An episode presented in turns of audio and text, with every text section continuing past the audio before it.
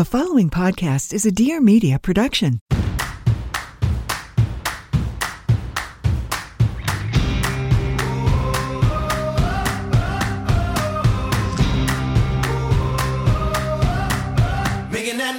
Welcome back to another episode of Trading Secrets. All of you Bachelor fans out there are going to be excited about this episode. This week's guest is none other than Adam Gottschalk. He was a favorite on Rachel's season in 2017, won the hearts of America when he found Raven, the love of his life on Bachelor in Paradise the same year. While you might know about his personal life through the lens of reality TV, you might be less familiar with his professional career as a successful real estate investor and commercial real estate broker. In college, he studied real estate development and business management, which paid off big time as he has earned, actually named top power broker in Dallas Magazine's CEO edition for many years. I actually read all the years that you were named. I'm like, I'm not going to list off every year. Let's just say it's a whole hell of a lot.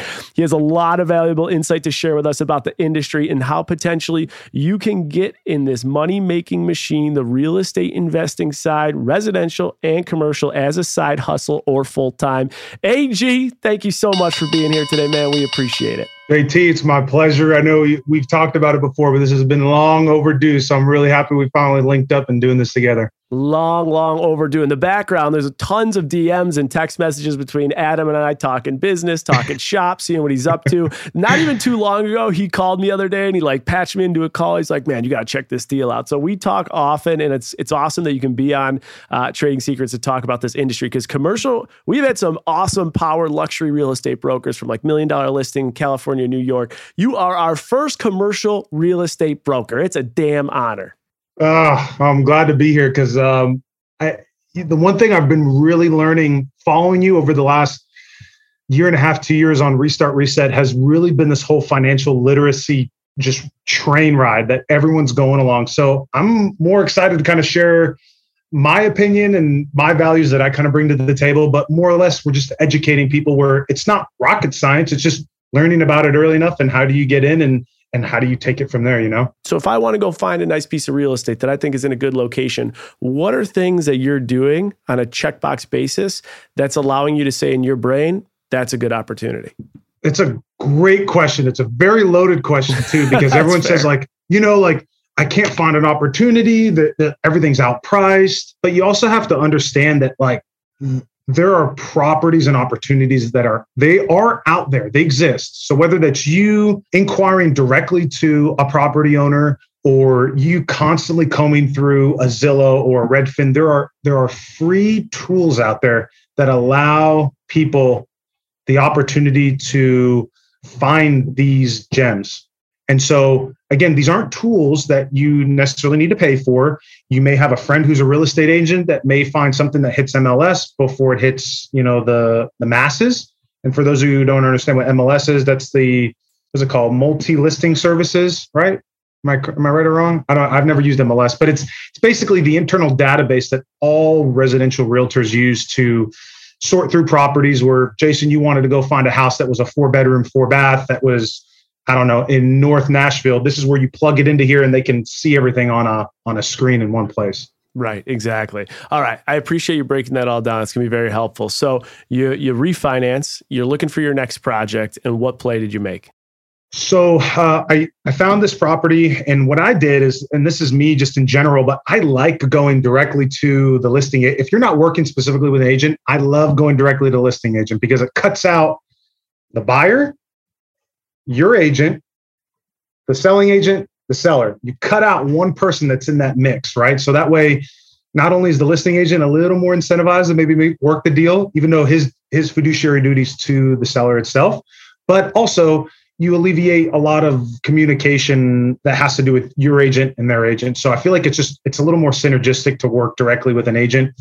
So I was driving down the street, and again, I own property very close by, so I understood the fundamentals of of where I was living and I saw a deal and I called the agent that had the sign or it said coming soon. So I called the agent on it. Said, "Hey, you know, I own a deal right down the street from you. I have some interest in this property. I'd like to c- take a look at it and and or you know submit an offer and get some more info on it." So that's kind of where that process started. So I found that deal and I learned a lot from this one, Jason, because this was a classic case of I think I overbuilt for the neighborhood that was there and I wanted to make it nice, and I had to keep hold pull myself back. Adam, you're not living in there. You're not living in there. but I think I overbuilt it, and long story short, I ended up selling the house after commissions and closing costs for two thousand dollars more than what I paid for it.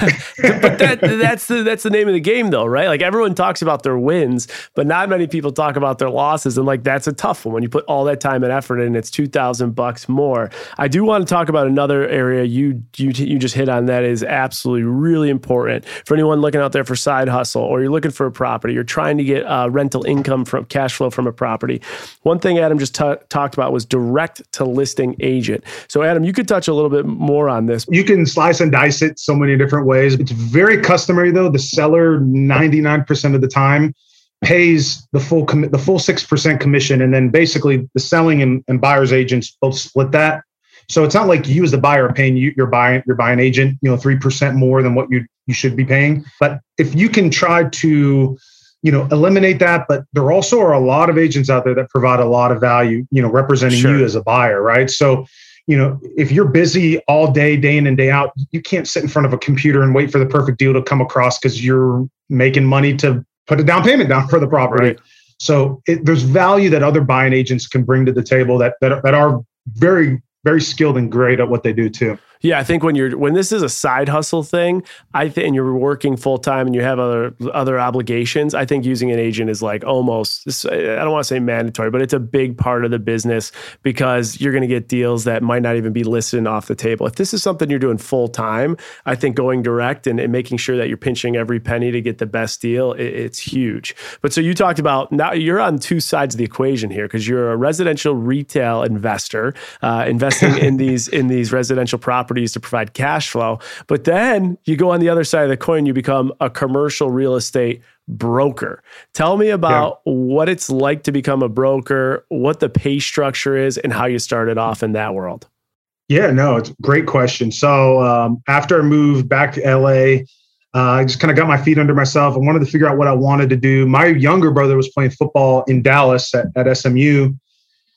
And so what I wanted to do is I want I just didn't know what I wanted to do. I just I felt LA at the time when I moved back home after college. I just LA wasn't the same as what it was like when I was growing up there. And so I wanted to get out. I wanted to try something new. I didn't have a girlfriend, wife, or kids. So I said, screw it. I'm, I'm going to visit my brother a couple times. I enjoy Dallas to me. I tell everyone it's like LA, but with no beach.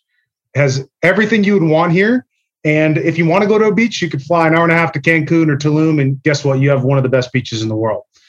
And so I moved here and uh, I immediately got into commercial. It's kind of what I wanted to do. It was just that was my my mindset really. And uh, what I started doing when I was here is I started doing a lot of work in smaller secondary, tertiary markets. So I spent my first year and a half just traveling the whole state of Texas. I went to the really small markets like Amarillo, Lubbock, El Paso, Brownsville, uh, Tyler, Texarkana. You know, you go to all over these little small markets where the big markets, so Dallas, Fort Worth, San Antonio, Austin, were very saturated with a lot of competition.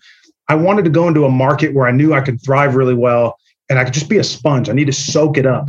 And so I would drive to these markets. I'd see, I drive by, see a property, take a picture of it, and I have a little notepad where I'd write down you know what's the property address? You know if it was like a, a, a, fast food restaurant was it packed? Or was it like a walgreens that had cars packed in? I'd make little notes and i'd go back to the database and i'd input it in our database go to the county appraiser's office. You can find out who owns it. And i'd make notes about it add the person you know who was associated with it.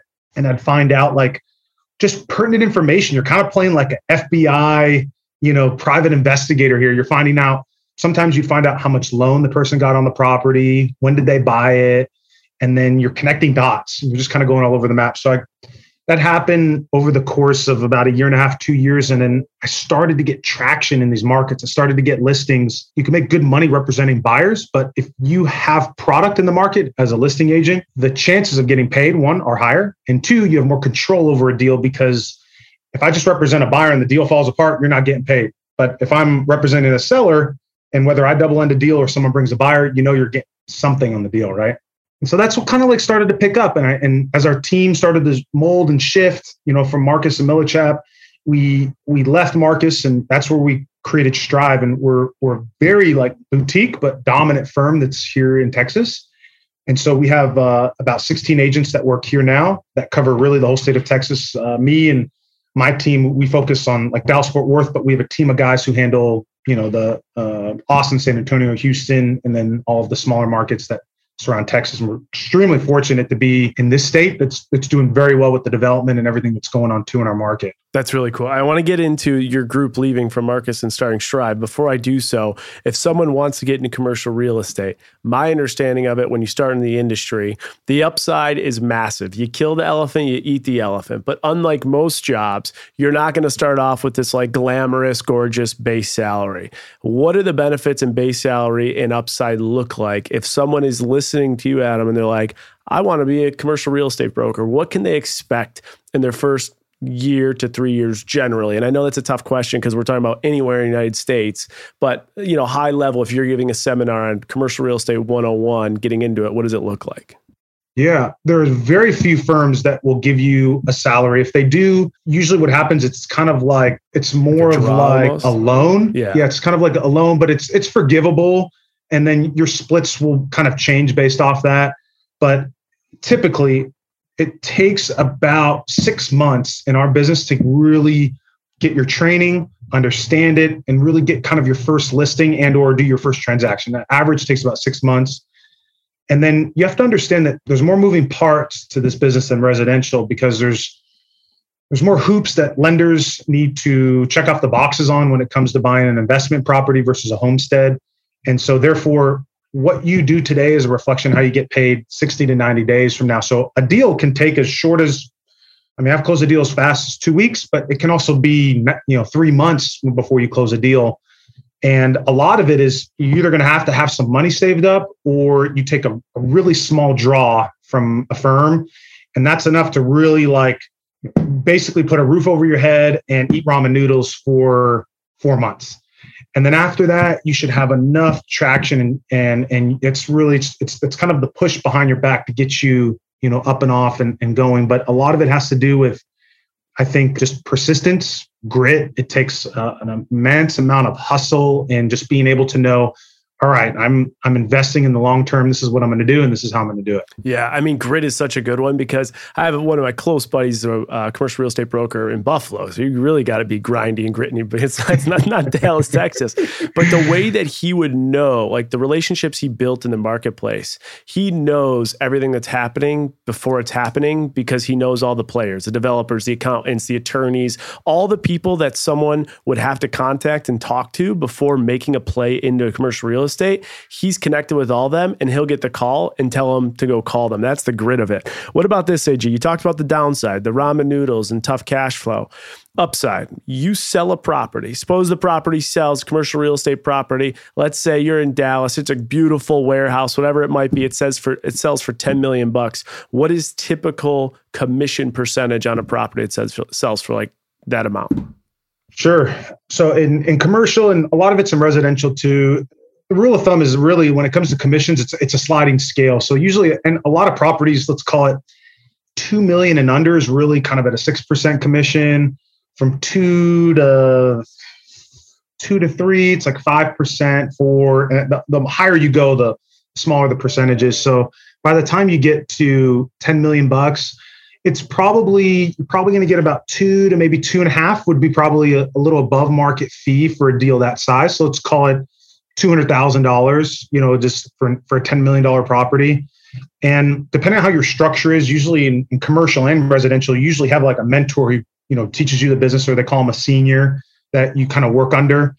Uh, if it was a junior that was really working this deal, that 200,000 is your gross. And usually you split that 50 50 with your senior.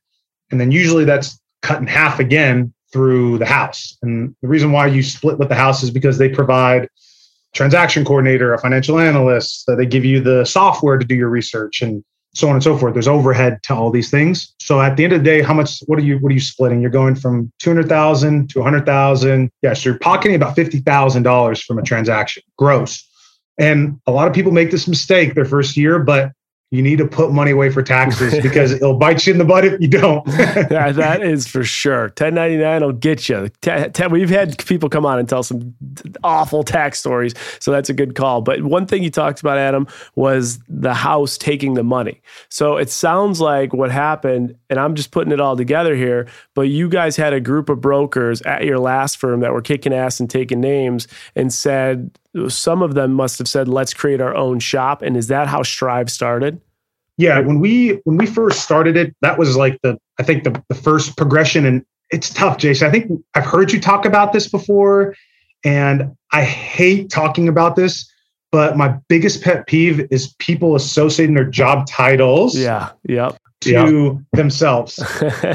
Unfortunately, and I hate this a lot, is like, especially in real estate and businesses that are involved in sales, you see someone with the associate title and someone looks at it and the, the a lot of people sometimes are like, let me talk to the partner. Let me sure. talk to the big guy. Who's your boss? Right. Of course. I, I, I didn't like that. And the one thing we want to do is kind of create, I guess I'm going to call it a title, but yeah, we'll call yeah. it title as, as just vice president when we first moved over.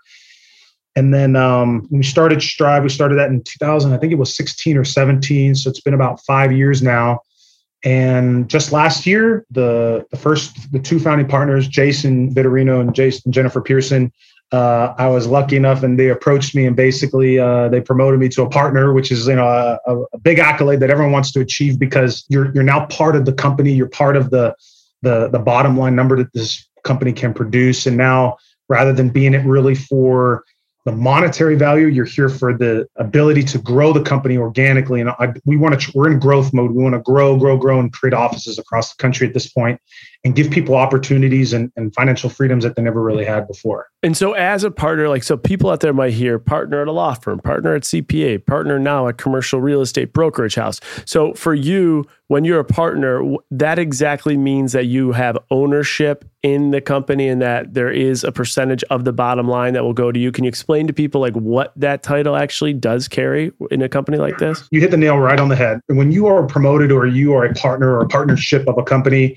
you have an equity portion within the company and you get a percentage of whatever the net profits are of that company. So as the company does better, you do better. And maybe as time goes on, we have the discussions of uh, uh, getting higher equity shares as a partner as you progress. But the first step is actually getting to that partnership level and then kind of growing from there. Gotcha. All right. Now we have to make this transition because it is mandatory. But I'm looking at this career progression at Strive. You leave to go to Strive, then you work your way up to be a partner. Were you at Strive when you left to go on Bachelorette? Yes. Yeah, hold on. I'm trying to remember this. Okay, so that was 2017. So at the time, one of the partners and his wife diehard Bachelor fans, okay. diehard. and he was watching the show one one season. He's like, Adam, why aren't you on the show? There are a bunch of just weird guys. He's like, you're a good dude. Like, you need to go on the show. He's like, there's no reason you can't go on there. And I had a, a friend of mine who nominated me through, I knew through college. And so I got nominated. I ended up getting a call from the producers. And one of my biggest concerns going on the show was, oh man, what am I going to do to my deal flow? Because A, how am I going to explain this to my clients? Yeah. B, what am I going to do about my deal flow? And C, you know, we have our phones taken away for, if you go all the way to the end, it could be what, eight or nine weeks? Yeah. So I can't go without a phone for that long. ABC, Jason, always be closing. Always. So, and so uh, I was lucky enough. One of the partners, Jason, he's like, Adam, he's like, just go. I'll have, I'll tap into your email. I'll take care of everything that comes through the deal flow sheet. You just inc- give me two weeks and we'll, we'll, you hand the baton off to me. I'll handle everything and you go and you hopefully find your wife. Just go. And I was like, you know what, man, this is an opportunity. And you know that it's guys from your season, same thing happens, right? You go on the show and then you kind of get this fatigue of, I don't want to work anymore. I don't want to do this. And those guys either leave or some firms, they take so much time, they take so much vacation time that they end up just quitting. And luckily I had a lot of support behind me. So when I was on Rachel's season, I originally went on and it wasn't until like week two, I finally had to ask the producers, I'm like, hey, can I just like check my email, please? Just want to make sure everything's okay. And so, uh, did they allow you to? Yeah. Bullshit. I tried so many times because you know I was corporate banking at that point. They would not let me check it. I swear. And I was just a year later. I was like, I gotta check my stuff, and they were like, No, man, sorry.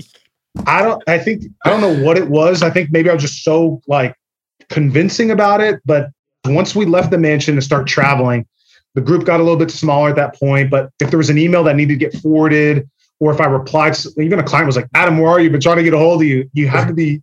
There's a producer looking over my shoulder to make sure I'm not like, "Hey, I'm on the I'm on the Bachelorette. Yeah, We're about to sure. go to uh, Geneva, Switzerland." Sure, you know, sure. I'm like, this is a client who doesn't watch the show. Like, who cares? Yeah, yeah, yeah. Oh my god, that's so funny. So I had that, and uh, basically, you know, like honestly, Jason, I tell I tell Raven this all the time, but like people that are involved in sales or people that are just workaholics, being on the Bachelorette and on, and on Paradise was probably one of the best things for my mental health I probably yeah, could have yeah. ever done. And you're talking about cold turkey, your phone gets taken away. And every second, every day, you and I, we check our phones, we look at, you know, notifications, you're on it, but you have to because it's part of your, your job and your business. But when you have this thing taken away, you're all of a sudden, you're so engulfed into what's going on, you know, on the show. It allows you to kind of disconnect. So I was thankful for that but I was able to, after the show was done, you know, felt weird checking my phone again and get back into the mix. But I was lucky enough to have, you know, great partner and great set of people just really support me and kind of just get back into the work mode. And and uh, Raven and I tell everyone all the time, the show's great. It gives you the stage to fall in love on, and that's great. But when the lights shut off, it's up to you or you take it from there, right? Oh yeah the Bachelorette doesn't give you or me, you know, hey, you know, thanks for being on the show. Here's uh, fifty thousand dollars and go no. take your business to the next level. No, no, they don't get, and that's something I think they need to do is do. I think there needs to be a little bit more like training post show because you step into this world and it could be a whirlwind and it could eat you up and chew you out and spit you up, or it could do great things. Like it's all over the place. And when you got off Rachel's season, though, what was the gap in time between finishing Rachel's season and having to go back on Paradise? Uh, let's see. So I finished her in April. I know this because I literally got sent home on my birthday in, on April 19th. Yep. that happened. So, and then I would say Paradise was, it was, we also had that goofy season of Paradise that had the scandal. So, like things got put oh, on yeah. hold. What was that? So, that had to be end of June. So, two, three months. So when you went, because this is why why I ask this, because with me and the bank and stuff, I was gone for two two and a half months. Went back, I was approached to go on Paradise. I ended up not going uh, for a, an array of reasons, but one of them was the bank said like, okay, this was great. We're happy you went. You're happy. You're good. Get back to work. You go now. You're done. Your company again was like, you're still good to go. No worries. You come back and we have a job for you. Yeah, Paradise was a little more convincing because one of the other partners he, that was here said oh, you can't go on Paradise. That's where all the rejects go. And it's just, you know, that's cool out of you. And I'm like, ah, I don't know. Cause I originally didn't want to go, Jason. I was like, you know what? I'm, I'm ready to just kind of get back to it. Cause I had my fun. And like you said, sure. it's like, Hey, let, us let's, let's get back to reality. Right. But a part of me was also like, well, it, again, because of this, the scandal and everything kind of got condensed. Uh, the, the main producer was like, Hey, it's going to be about two weeks max if you go. So, you know, maybe just make the most of it. And I'm like, okay, well, let's let's let's roll the dice this time around. Let's just see if I can have some fun with it. There, and the one reason why I like the format of Paradise is because instead of you know this is like on your season instead of 25 guys and one girl, yeah. you got you know 10 guys 15 girls and it's more of a matchmaker not hey dog eat dog let's figure out where this goes yeah totally. a little bit more flow to that for sure i like it and so for that reason i did it and uh, the one partner was like dude, this is not where you need to go. And I'm like, just please just, just get my back for 10 more days and we'll figure it out. So you're in both shows, you're pretty much guaranteed job security.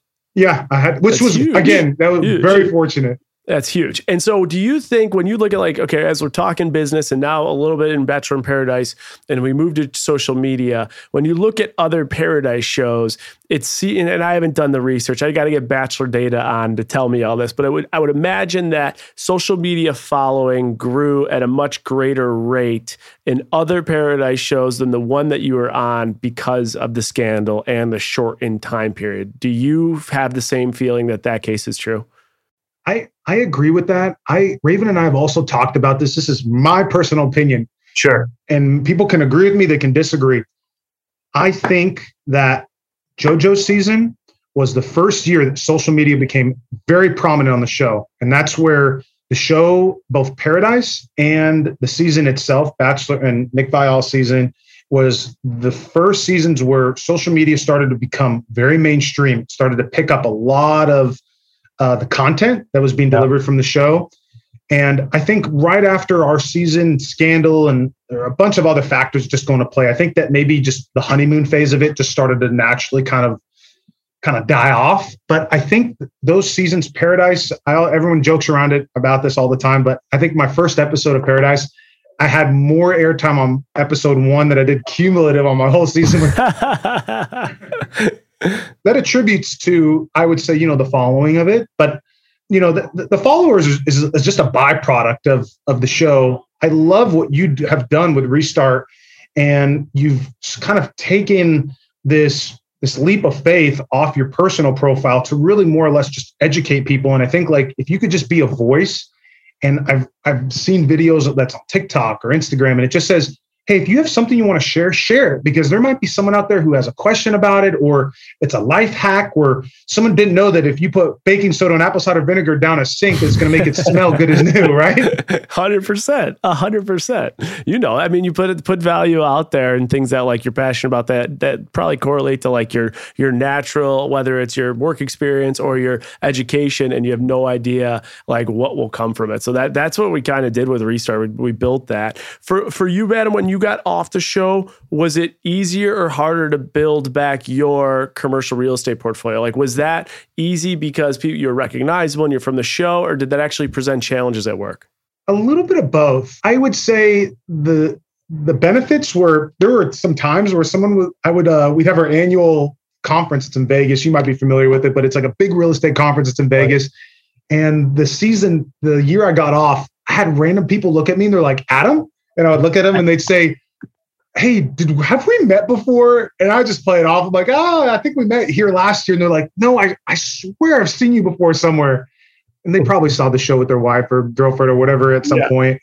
And I I've never the, the show I I never really used it as a platform to, you know, help differentiate myself from another, you know, agent or something.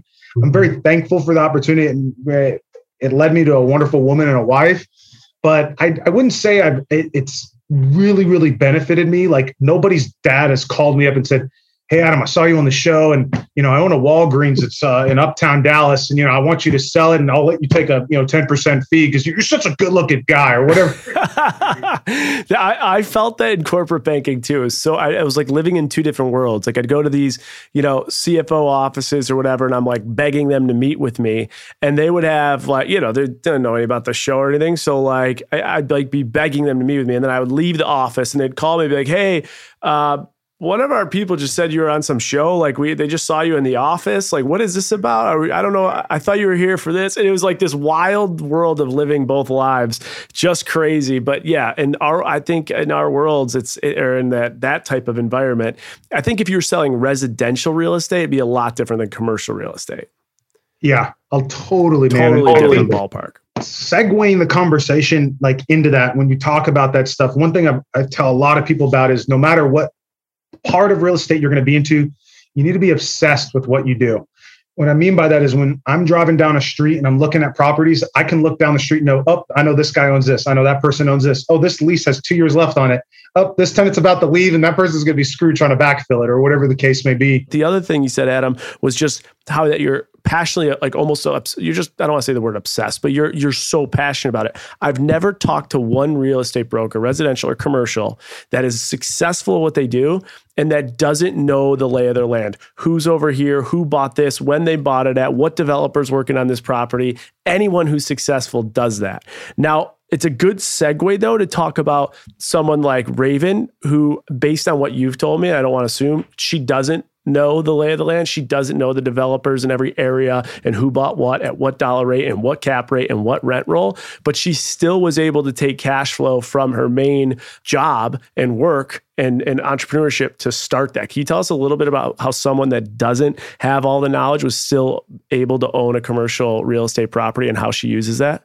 Raven got to the point where I'm very thankful that she's an extreme frugal individual and she does not spend a ton of money on handbags and designer stuff and and trips and just a bunch of crap. Um, and so, uh, you know, Raven got to the point where she was doing a bunch of ads, and that account started to accumulate higher and higher and higher and higher. And I'm like, and Raven came to me one day, was like, Adam, what do I do with this? What, how can I multiply this? How can I expand this? And again, I'm, I'm biased in real estate because I do it every day, but there are other avenues you could take with financial planners or, you know, uh, stockbrokers or, you know, uh, people of that nature. But she came to me and was like, Adam, I want to put this to work. And so, being the guy that I am, there was a property that was really close to her hometown in Arkansas. And there was a deal that I saw where I cold called the guy.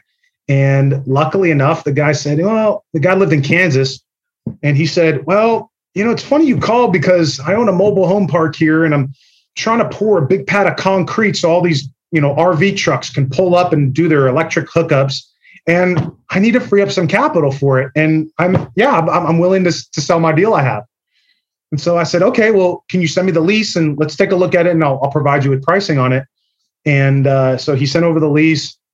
I said, hey, look, based off of the condition of the building, it's going to need X, Y, and Z to fix it up and make it look nice. You know, we're, we're willing to give you X. And the guy was like, ah, it's a little less than what I want, but let me talk to my son. I'll get back to you the next day.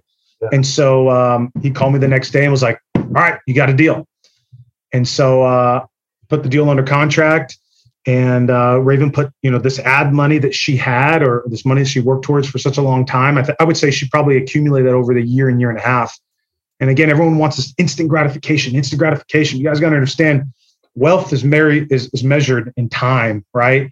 Money is is is, ma- is measured very quickly. You're like, hey, you know, uh, how much do you have? Boom, I got a hundred bucks. But if you're wealthy, that type of money will compound over itself in the long term. And so we wanted to create a vehicle that Raven could park her money into that's going to spin off cash flow. And that money is used to pay for her car payment. It's used to pay for shopping expenses. It's used to pay for her car insurance, right? So we wanted to use that, and also the the, the value that uh, real estate can appreciate over time as well. It's very very beneficial, and kind of get her foot in the door to start that as early as possible. Yeah, I think it's such a great example because there's two things that are so important in anyone's day to day, I would say, wealth building. Uh, you want cash flow. So, what is cash flow? Cash flow could be a lot of things. It could be your W 2 job, it could be influencing, right? Cash comes in, it, it, allows you to do stuff. The big thing where people miss is creating equity value. So you got your cash flow. How are you taking that, multiplying it, and having equity value for uh, Raven and getting in commercial real estate when she just does, not really familiar with commercial real estate is unbelievable. The other thing, AG, is I have to assume once she starts this real estate project and she creates the LLC with it, there's also some tax incentives with write offs and, and maybe things that she might have not otherwise had. So she's gaining uh, equity in the actual commercial real estate. She has rent cash flow, so she's getting ca- excess cash versus what rent is after paying uh, any type of lender mortgage. And on top of it, there are tax strategies you can use and deploy once you have real estate. I mean, it's a it's a three hit piece right there. It's huge. Yeah, and I'm her agent who represented her on the transaction. I'm also the part property manager, but you know, sometimes you got to put in a lot of the elbow grease up front, you know, to get something up and off and going. And it's taken a year now and the property had some issues with some mold damage but we got everything kind of remediated and everything's taken care of but now it's it's the taj mahal of of the area and we got it to a point now where it's pretty self-sufficient it's stabilized and now the trick is to get the tenant to extend their lease for five to ten years more and at that point either sell it and then you do a 1031 tax deferred exchange into another deal or you know sell it pay the tax on it and then figure out if she wants to pay down any other liabilities that she may want to. But i think the, the game plan with what we're trying to achieve is sell it and then roll that into a higher deal right? You always want to kind of level up on each deal that you buy. So that's the that's the the strategy we try to kind of go after now. And so as anyone's like processing this, the reason they want to lock that 10-year tenant up is because once that tenant is locked up, it's obviously more advantageous to go to the market and say, "Hey, here's your piece of real estate and here's your tenant who just signed a 10-year commitment. You can buy this sitting at home knowing that for 10 years as long as they stay in business, you're good to go." I mean, that that is huge. What type of appreciation has she seen, seen since buying it versus today for like the actual building value? Is it pretty significant? Well, it's a little tough because commercial, depending if it's an owner user play or it's an income producing property, And what I mean by that is owner user would be uh, a very good example would be if a doctor owned his own doctor single tenant office building yeah. and then uh, he wanted to sell his practice in the building and the building's vacant. That's an owner user an income producing property like this i'm going to use just use an example like a walgreens. Um, a walgreens has a lease that's attached to it. As time goes on that lease dwindles down and when that lease dwindles down your level of risk goes up aka your cap rate, your cap rate goes up because the tenant could potentially leave at the end of that term. And now you're now you're you're left with a vacant building that you have to spend money to spend on uh, tenant improvement costs. You have to spend on a leasing commission. You have to spend on remodeling it to get it to that point.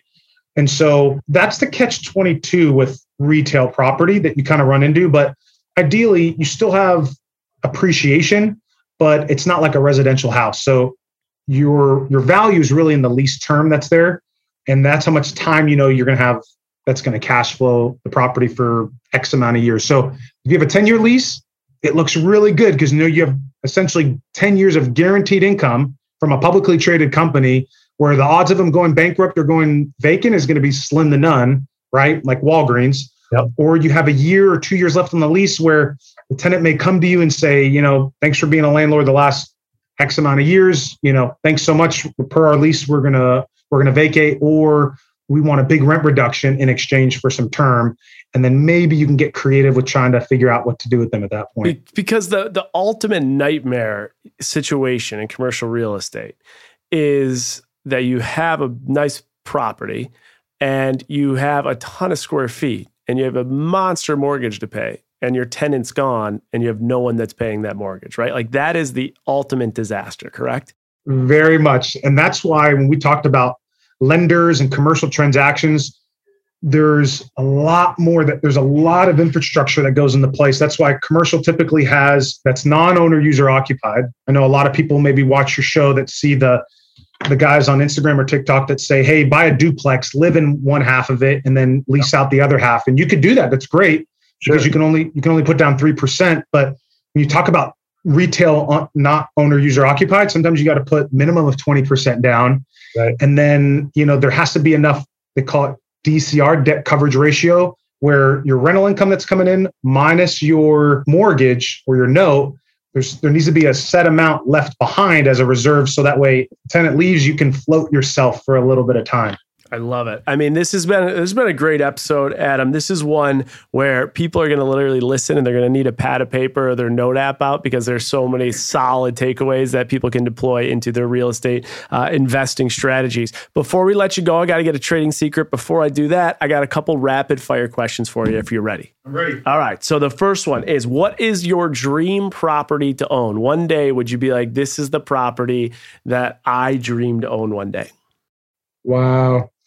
I would say it would be a very high profile property that's on a hard, very good thoroughfare or an intersection somewhere, or a, a very high profile shopping center in a in a very dense neighborhood in a in a great growing city. In Dallas, you can certainly accomplish that. I love Nashville. Nashville's on fire too. It's tax-free state too, so I love investing in tax-free states. But if it's here in your backyard, it's much easier to keep an eye on it and obviously you just know it better. I love it. I would tell you right here right now off this rapid fire record, I would move to Dallas tomorrow if Caitlin was willing to do so. I love that city. All right, tools and resources. You mentioned Redfin and Zillow. What are some other tools and resources you use on a day-to-day basis or ones you would suggest for someone that's looking to get maybe into their own type of real estate and or commercial real estate?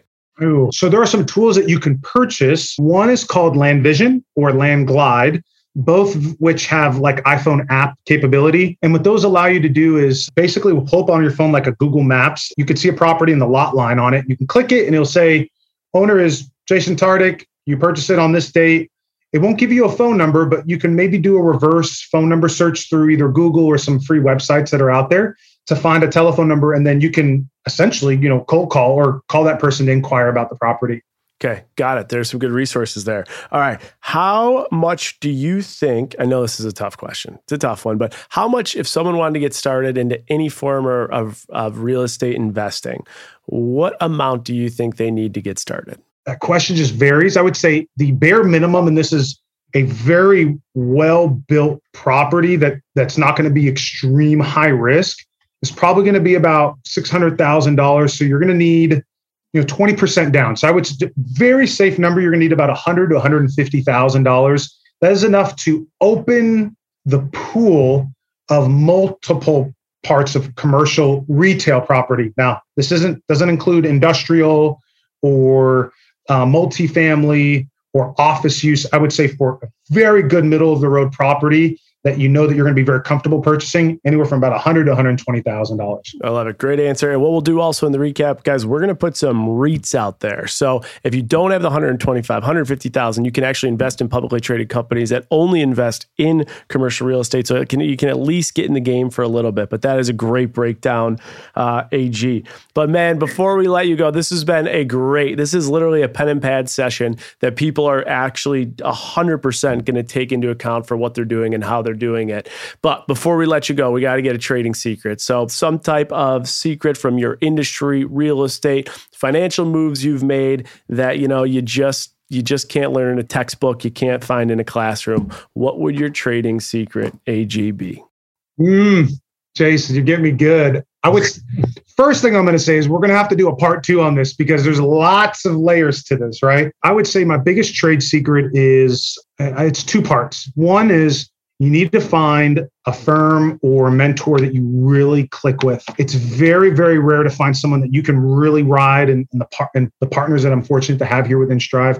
You got to have really good partners that are willing to teach you and, and be a giver and include you in on transactions and not be selfish about the dollar amount, but but but more or less kind of set you up long term. And the second part to that is create banking relationships with small community banks.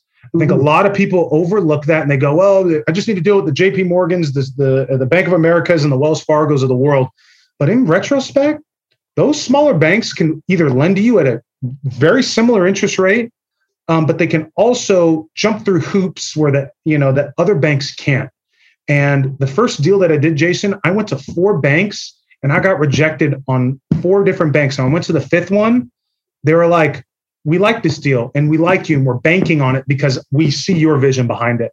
Mm-hmm. And so it's very important for people to utilize these community banks, not only for home mortgages, but maybe if you want to buy and flip a house and, and utilize these small community banks, very, very important to leverage those as there's a lot of untapped capital that you can really you can get into in those ones too. That is awesome, and we have heard this theme too through uh, the founder of Netflix, who was on Adam. And one one thing he talked about fundraising in a small business is OPM, other people's money, and banks come into OPM too. And so anyone out there that is very unfamiliar with uh, commercial real estate investing, it is so pertinent to get a good lender. If you can't get the money or debt, like Adam's saying, you won't get the deal done. And as a guy who used to be a lender, and I'll talk about this a little bit in the recap, we were good at certain things. We sucked at commercial real estate. So if you came to us, in my opinion, we did. If you came to us with a great deal, we could have shattered your dreams by saying you're not going to do it. And if you didn't go to other banks, like AG suggesting, your dreams might be shattered, and that deal that could have been absolutely massive might have not gotten done. So Adam, this has been great. I mean, you're right. We could do a whole series. Mean, we could do a masterclass because we haven't even. T- this is literally just scratching the surface of residential real estate, commercial real estate. Touched a little bit on industrial space, uh, retail space, office space. I mean, there's so much more to cover, but we've already gone well over our time limit. So, man, we appreciate uh, we appreciate having you on. If people want a little bit more of AG in their lives, whether it's just to follow your personal story with Raven or to learn more about business, where can they find everything you got going on? You can find me pretty much Instagram. Uh, that's just basically at Adam Gottschalk, G O T T S, and then chalk, like chalk for blackboard. And uh, I'm trying to get more into the brand of what I'm trying to do on my social media. So feel free to ask me questions. I'm an open book. I try to, I'm trying my best to be more proactive. Jason, I know you and I have always talked about like how I should present it, but I just got to do it. And I know it's out there, but I think financial literacy is becoming more and more pertinent and promising in, in our world. So I'm going to start doing that more. And that's my promise to you and the Restart community. Thank you for having me again, man. It's been long overdue and can't wait to link up with you the next time. And I'm a huge follower, man. So every time you post something, I'm, I'm, I'm there and uh, you got my votes, man. So thank you so much. You're the man, AJ. We appreciate it. Thank you, man.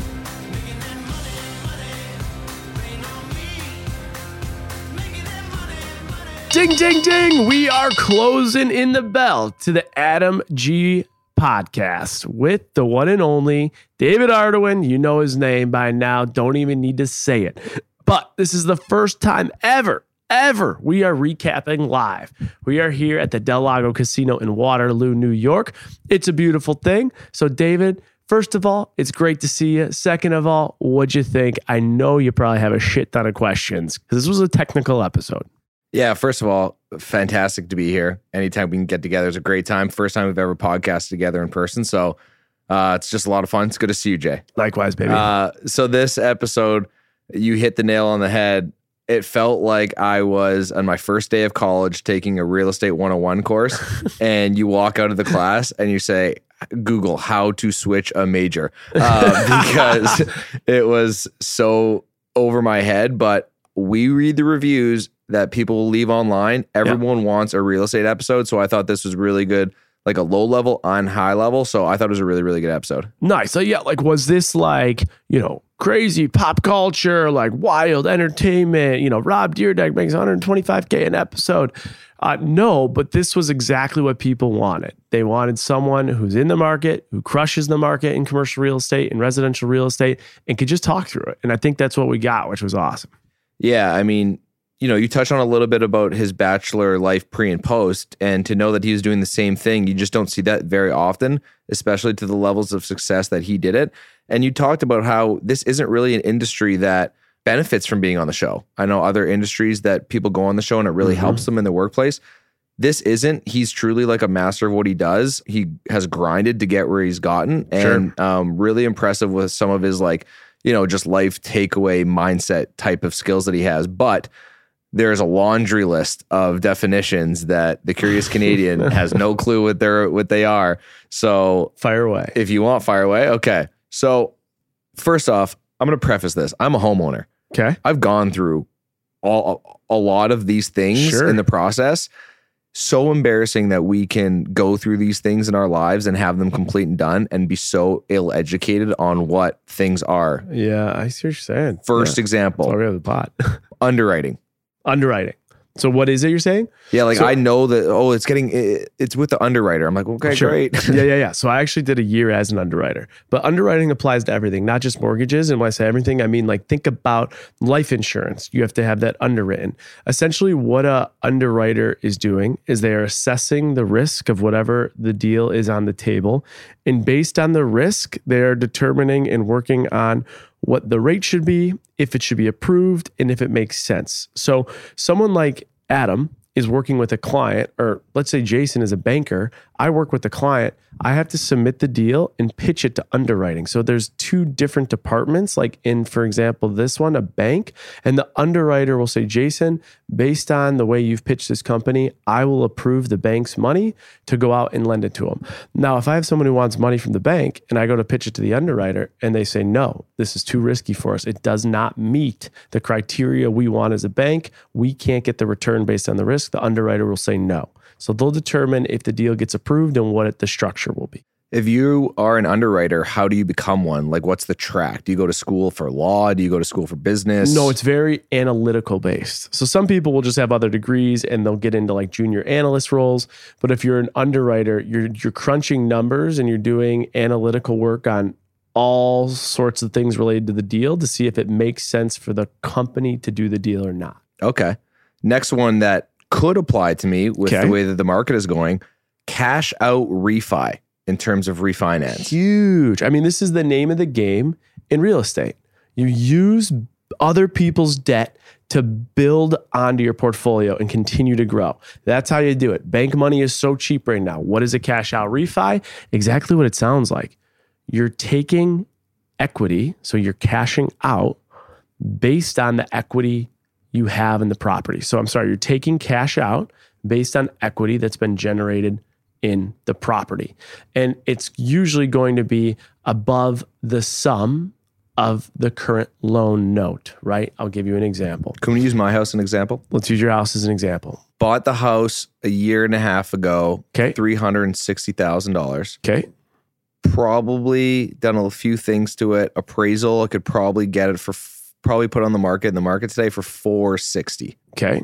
Pretty good for a year and a half. Pretty good. Is there a cash out refi option for this? This is a perfect scenario. So go. it was 360. The value of the house is now 460. Mhm. What's the balance of your loan note around? Two, I put I put twenty percent down, so it's about eighty thousand dollars down. Um, most of it I've paid down as interest on the first year of the mortgage, so I think it's down to like two sixty. Okay. Two so, 260. so you have a house that's valued at 460,000, but you have a loan note that's only 260,000, right? Yeah. So what we would do is we're going to take out the the equity of your house is 460. If I'm an underwriter, I'll say that I'm going to give you 80% of the value of your home. So how do you determine that? You said 460. I mm-hmm. just multiply it times 80%. That's $368,000. And I will give you a loan up to $368,000. So you come to the bank, Jason comes in, I give you 368,000 and I'm going to give it to you at a rate lower than your existing note that has 260,000 balance. You say no brainer, right? You take the 368, you pay off that other note, then what's the difference? You now have $108,000 to do whatever the hell you want to do. You can go invest into a company. You can go buy another piece of real estate. You could buy commercial real estate, right? That's how people do it. They build equity in the homes based on appreciation value and they take the equity out, they get the cash, and they go do more with it. Uh, that was the deepest Tartick and I have ever stared into each other's eyes during an explanation because he's like, uh, we see it firing right Did it now. make sense though? yeah, oh yeah, So 100%. you could pull out 108,000 bucks of your home right now. the only part that doesn't make sense is the fact that it's so difficult to understand and maybe not difficult to understand but like hidden from us and so it's like it sounds so much like i want to go do it tomorrow and i probably should i just need some some plan to invest it in you know what i mean you would want a plan and reason for the cash before Yes. you just took it out and had a, a greater loan essentially. all right uh next thing is rent roll Okay. what is rent roll i heard i heard rent roll come So- up a couple times So it's literally it's just if you have a commercial property, let's say you let's stay basic here. So let's say you have a multi-family, uh, I don't know, multi-family property, right? So there's many families that live in the property. apartment complex right? condominiums So, yeah. So Okay. you got condominiums or apartment complex. Let's say there's 10 apartments and they each pay rent. You will literally have like an itemized profit and loss that'll say like apartment one, what they're paying in rent, apartment two, what they're paying in rent. And it gives you an idea of what the total uh, income is per unit. okay that makes sense what about uh cap rate So cap rate is the rate of return. Just think in, in commercial real estate, if you guys hear the word cap rate, like, oh, that building's cap rate of 6.2, you'll make 6.2%. How do you figure it out? You figure it out. It's the net operating income divided by the current market value of the property. So if the market value of the property is up, uh, obviously that is like if you're paying more, you're going to get less return, right? So these are the things you want to think about before buying the buying the um, property. Now, go ahead. You got i just have an something's on idea top of your head. I'm jaw dropped a little bit you know how there's scientific calculators Oh yeah. to help you figure out like sine, cosine, like all that stuff Sure. growing up. Is there a real estate calculator? There is a finance calculator. Like in when you were in like in my MBA, you had to have like a finance calculator. Oh. Yeah. Huh. But but there could be okay, so I see where you're going with this. Yeah. There could be like a basic ass that like finance calculator that's not like MBA driven, but it's like mortgage, cap rate, you press a button and it gets it done for you. Refi, Like home, in, you say cap rate, right? You just hit it and the calculator says like input the value of the property, input operating income. There's your cap rate. Genius. ideas. Inventors.com. All right, last definition, then we're going to get into a couple questions. I might need this tomorrow uh, Okay. after our first night together since my wedding. Uh, hair up, of the dog, but uh, a, couple references was hair on a deal. Hair on a deal. Hair on a deal. Okay, So, let's what's that? pretend this. So I already gave you the example. I'm a banker. I got to go pitch underwriting why we should do the deal. Mhm. I'm going to give you an example of what hair on the deal would be. Let's say you are a company, David, and you sell hockey sticks, Okay. but 90% of all your sales go through a store in Buffalo, New York. Okay. So 90% of your revenue is generated by this one store on Main Street in New York, but they murder it It's a great store. if I'm the banker, and my underwriter is going to call me and say, Jason, this has got hair on the deal. This is choppy. I don't know if I can lend to David. Well, why underwriter? Because there's one company that's providing all David's sales. If that company goes out of business, David's revenue's gone 90%, and the loan we give him, he's not going to pay us back. That's hair on the deal. Okay. So, hair on the deal are things that are creating some type of challenge for the deal to get structured or completed. All right, we're gonna get into a couple questions really quick. Fire away. How critical is a tenant in a commercial real estate deal? I mean, it's massive, right? So think about this. If I have an empty building and I can have a relationship with someone at Walgreens, like he mentioned, and have Walgreens f- put in a 10 year lease there, that value of that property, you know, whatever, I'm, I'm just saying, at the top of my head, quadruples. You had an empty building generating no revenue. All I did was I have my guy who I'm friends with at Walgreens say, hey, this is perfect. Obviously, this is more complicated than this guy's, but you get Walgreens in there, that property goes up significantly. Right. So the value of, especially like uh, a retail space like that, it's all based on your customer and how long of a lease they've signed. It's not like residential where the property is instantly valued based on like where it is, how many bedrooms it has. It's really based on the tenant inside of it. And yes, of course, the class real estate matters, but that's the high level answer. Okay, that was an easy one. Uh, this one, uh, REIT, REIT. R. E I T. What is it, and what is an example of one that I can invest in? It's a real estate investment trust. If you can't actually go out and buy a piece of property today because you don't have the money, what you could do is go buy a publicly traded REIT. I'll give you one right now that I like that you can buy for what is it trading? $10.71. You can own one share of a REIT called New Residential Investment Corp, NRZ. It's a residential REIT that you can go buy right now. And now you can say you're in the market of real estate for 10 points, $10.71. All right, I want your take on one last thing, and then I got one rapid fire for you. He brought up titles, and it's something that we haven't really dove too deep into in Trading Secrets. Um, but I'm curious your take on how he said like people attach themselves with titles, and then I have like um, an exam, a real world example of something like this that I think is wild. But uh, I want to hear your overall thoughts on just your perception of how titles have changed human behavior or viewed by human behavior in 2022. I mean, it's re- we. This could be a whole podcast because, like, even just like if you say you're an influencer, people are like you're a fucking joke, buddy. Yeah. Right. You go to a go to a networking event, say I'm a financial influencer. People be like, you're a loser. But there's just no scope of what dollars or success rate means there. I think it's very old school and traditional, and it still lives and breathes in the very old school traditional cultures like real estate, like attorney work, like accounting work, like banking work. That is how, like Adam said, you really do know the impact and probably the managerial power of the decision maker in those establishments. Like you know the president of the bank has a lot of pull. You know that the partners at law firms have a lot of pull. So in those in those worlds, which I can't stand, he's right. It does have an establishment of credibility and power. Do you think that they hold the weight that people put in them?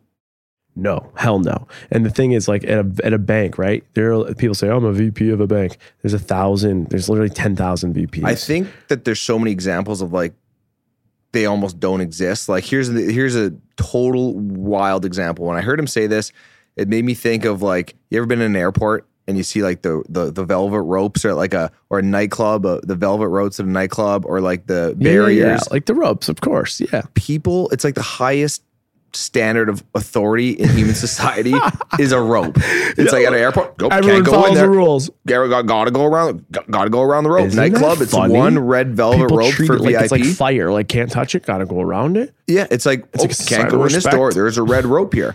So that's like for me. It's like, what do we view as like is a society? Sometimes it's like titles. It's like a title is a title, but the people below the title, they're the ones doing all the work. Yeah. Like the value of people within di- different industries with titles like i think we're moving away from it a little bit. They'll always be there in corporate america because they need to dangle the carrot in front of your face but always always respect the people below the titles and give them their values. You look to like network and, and move up in career navigation. All like you said, treat literally treat everyone equal. It doesn't matter how large or small their title is. You never know where they'll be tomorrow. And even if they are in the same position they always are in, your title doesn't define you. The last thing I'll say is I know a lot about HR and a lot of these companies, and they'll give you titles because they don't want to compensate you because people are so mm. damn stupid. Mm-hmm. They'll be paid less, they'll get less benefits just so they can walk around with their ego saying they have a certain title, which is so dumb. I want to give one quick example here. I'm in Rochester, New York this weekend. I think it's a perfect example for commercial real estate, and then we're going to wrap. buddy Jordan Morgenstern. This is example example of what he did. He saw in Jordan and Adrian Morgenstern saw an area where there was a bakery that was completely shot.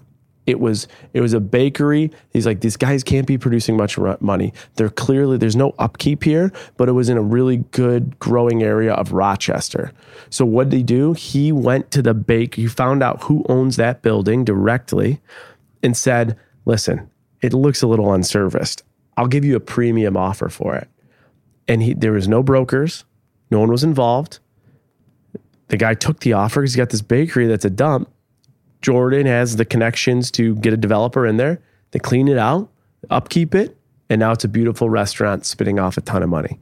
That is really how you can do well when you can be you have your eyes on the prize, you can see a vision before it happens, you can contact the owner directly through networking, and then you can make that come to fruition. I think that's a cool, cool example. We were there last night. It was pretty sweet. It was just like uh, AG said, just be obsessed with what you do. Be obsessed right? with study, what, be, research, have your own system, do all those things. Like have your own eye for what you see as like value and importance. So that's a perfect example. Shout out Jordan and Adrian.